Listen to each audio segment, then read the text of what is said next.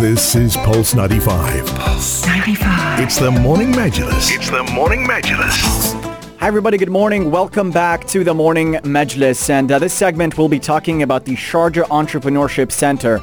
Now, throughout the COVID-19 pandemic, they've been doing a great deal to empower entrepreneurs in order for them to find solutions during this trying time. And uh, yet another initiative uh, launched by the Sharjah Entrepreneurship Center is called UCAN, or the Ubuntu Care and Nurture Initiative. And here to talk to us all about it is Sheraa's Senior Venture Associate Hisham Akhtar. Welcome to the program, Hisham.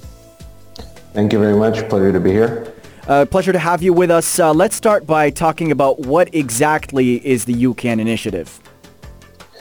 So uh, recently, you know, we, we launched two initiatives that have their genesis in the $1 million Startup Solidarity Fund that we launched in May 2020. Mm-hmm. Um, the fund was part of our pledge to help startups that have been adversely affected by the COVID-19 pandemic while honoring the Ubuntu Love Challenge, uh, a global movement by Sheraa chairperson Sheikha Bodour bin Sultan Al Qasimi and Africa 2.0 Foundation founder uh, Mamadou Toure.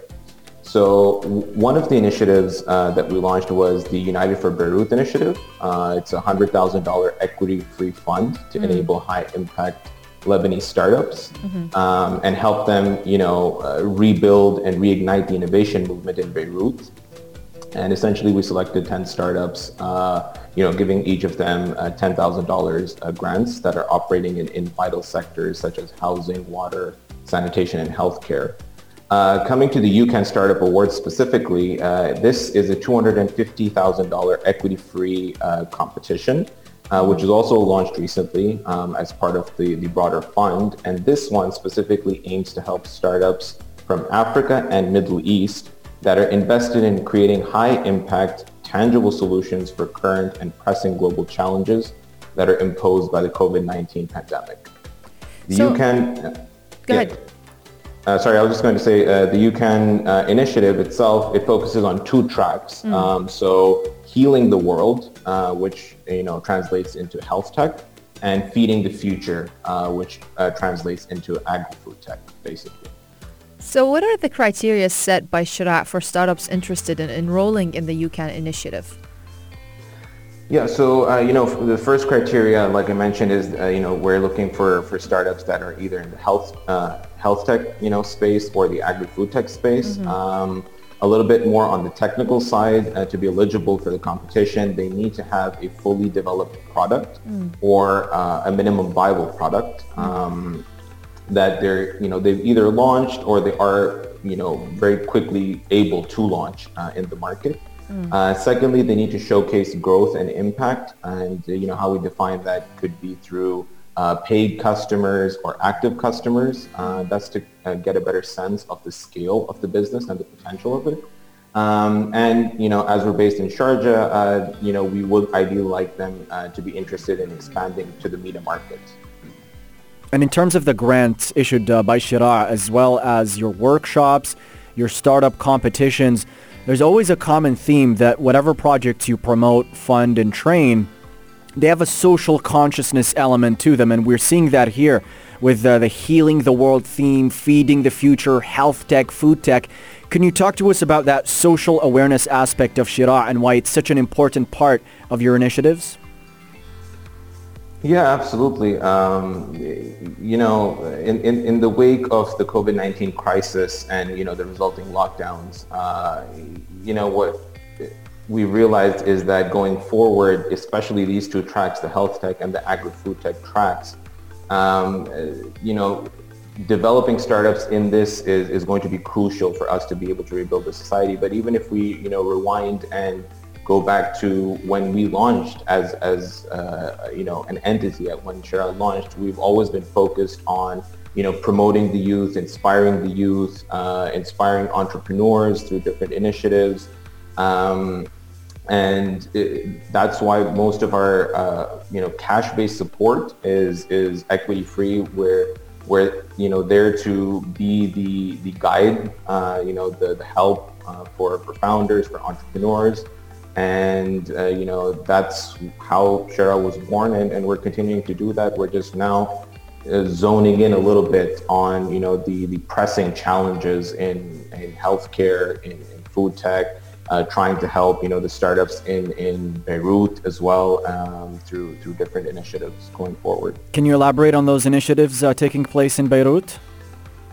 Uh, yeah, so uh, I mentioned it briefly a little, but essentially, uh, you know, it's uh, a hundred thousand dollar uh, cash grant, and what we want to do is that uh, you know essentially help these startups that are operating in vital sectors such as housing, water, sanitation, healthcare, and e-commerce rebuild, you know, and and you know reignite. Um, these were the individuals that were the first responders to the Beirut crisis um, and, and they're uniquely positioned to represent a new standard for, for change leaders and governments as well. Uh, you know, we instantly started hearing back literally the day after uh, it happened that, you know, we ha- there's so many entrepreneurs, so many founders, despite being impacted themselves, um, that they, they um, uh, you know, they want to rebuild the, the city, their businesses, and help each other um, as, as much as possible.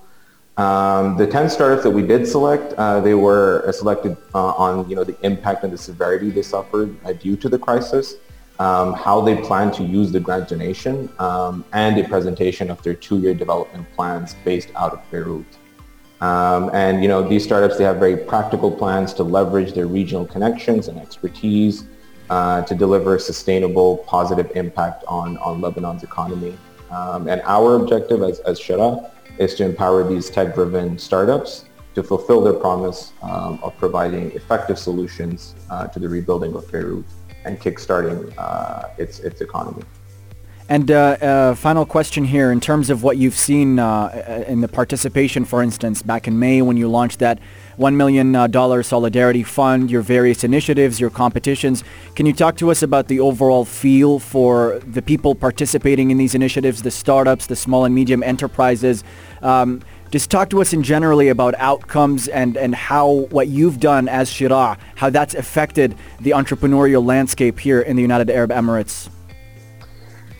Yeah, so, uh, you know, since May, uh, we've done a lot, uh, to be honest, in terms of, of trying to support uh, founders. So the, we launched the fund, and within the fund, we've had some uh, sub-initiatives. So first and foremost, we launched a partnership with Crescent Ventures, uh, which was, again, you know, to help startups supported directly by the COVID crisis.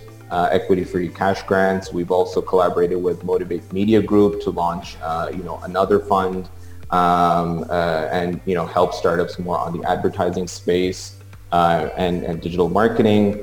Um, and you know now the, the, the, United for Beirut and the UCAN initiative. Apart from that, you know we've uh, launched regular, uh, pretty much weekly online webinars to help founders, uh, you know, deal with especially things like like cash flow issues, which are a huge thing uh, because of COVID.